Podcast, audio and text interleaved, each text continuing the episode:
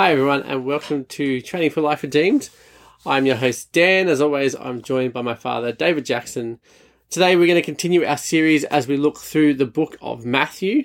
We're up to Matthew chapter 8, Dad. And now, Matthew chapter 8 seems to have a theme, at least for the first half of it, of people who are unclean being healed by Jesus. We have uh, there's a Gentile in here. Uh, Peter's mother is has a fever. There's I think a man with leprosy as well, and Jesus is going to touch these people. Well, except for the centurion's child, he's not going to touch this uh, this slave child. He's going to actually be amazed at the guy's faith. What? Why is this theme here? What? What? What's the point Jesus is making with these unclean healings? It's great fun. We've, we've just gone through COVID. We've had a whole bunch of people out in the street demonstrating about COVID restrictions and stuff. And there's part of me that would like to walk them back into the book of Leviticus and give them a little sample of what um, God does when people are sick, infectious, um, when their health can be transferred to other people, and leprosy is your classic example. Um, so leprosy is uh, yeah, highly contagious and skin diseases. You don't want to touch all that stuff. So if if you're in the old old covenant and God's trying to teach you this concept that sin does damage to your body, uh, sin is infectious. You know, we just inherit all of this stuff. Uh, so you try you set up these quarantine fences, and for the the most extreme was leprosy. So if you're a leper, you can't live with people. You've got to stay out of town. Uh, if you want to go anywhere, you've got to cover your face. We use face masks. They use their hand. And then you've got to yell at people and say, unclean, unclean, get out of the way. Um, so it's a terrible lifestyle. And this guy comes up to Jesus and he doesn't ask to be healed. He asks to be cleansed, which means get rid of this uncleanness so I can go and socialise with people again. Let me back in town. Um, let me visit my wife, you know. So, and then Jesus does this ridiculous thing. He walks over and he touches the leper. Um, and the leper is healed. And you go, everybody's cringing at the thought of him touching the leper. Mm. And then the leper's healed. And you go, what just happened?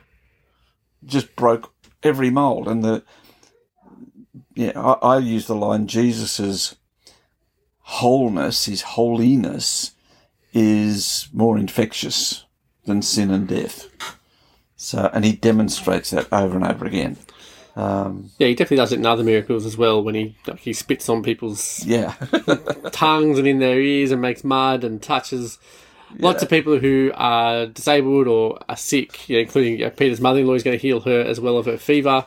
Yeah, and I like the this concept of you know Jesus' purity, His holiness, His uh, His health, His uh, beauty, His perfection. You yeah. know, is is what's contagious. It actually fixes all of the, of the bad rather than the bad stuff, yeah. the rottenness yeah, being I, contagious. I use the example: you don't send a sick kid to school to catch good health from the other kids.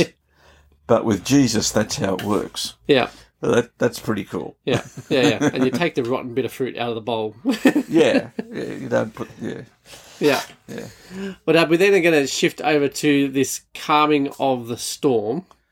I think yes. Oh uh, well, don't forget the centurion. Well, isn't he part of the unclean stuff? he is, but you can't.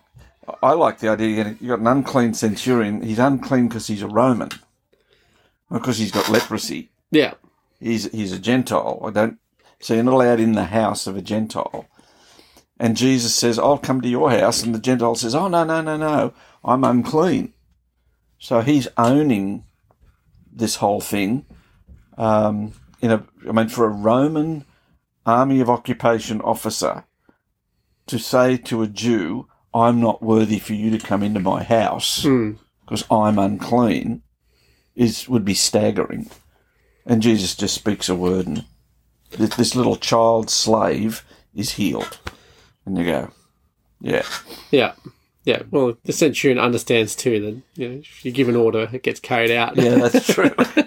But but yeah, an order to heal a child, and he recognises Jesus has that authority. That's pretty staggering. Yeah, yeah, he doesn't need to be present in order to Yeah. to fix things.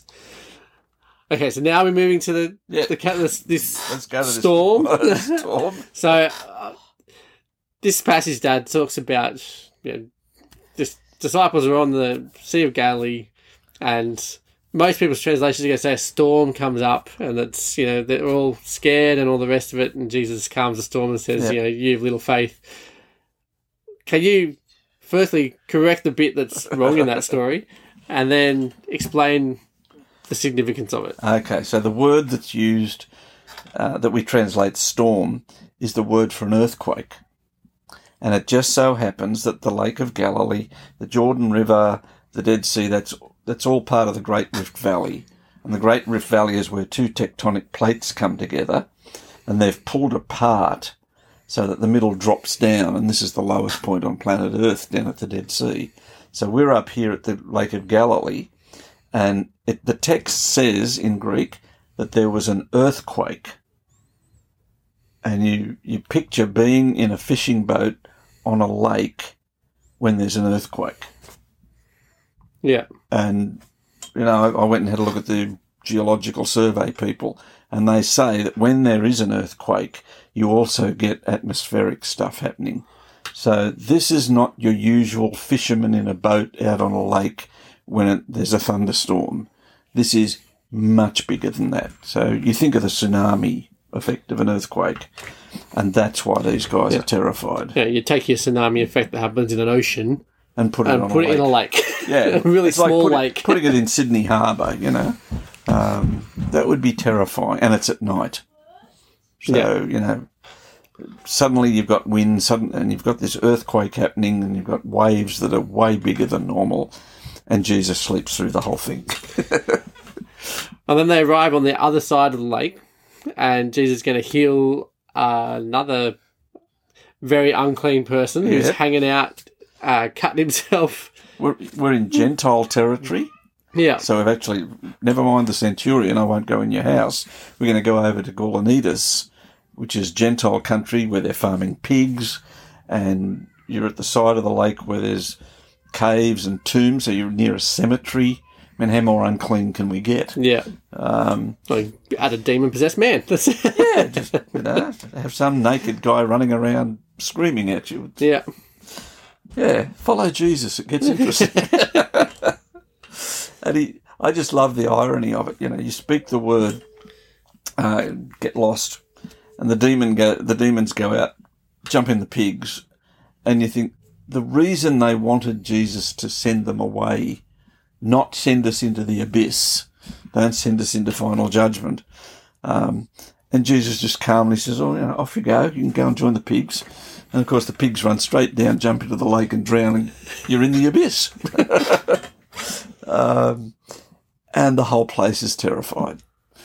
So, you know, there's fear because he has the authority to speak these words. He crosses these unclean boundaries, um, and he just destroyed your pig farm. yeah, so, yeah. But then the, the Gentiles who come don't want anything to do with him. They come and they see the guy. He's all good, and they just say, uh, "Yeah, can you leave, please?" isn't it?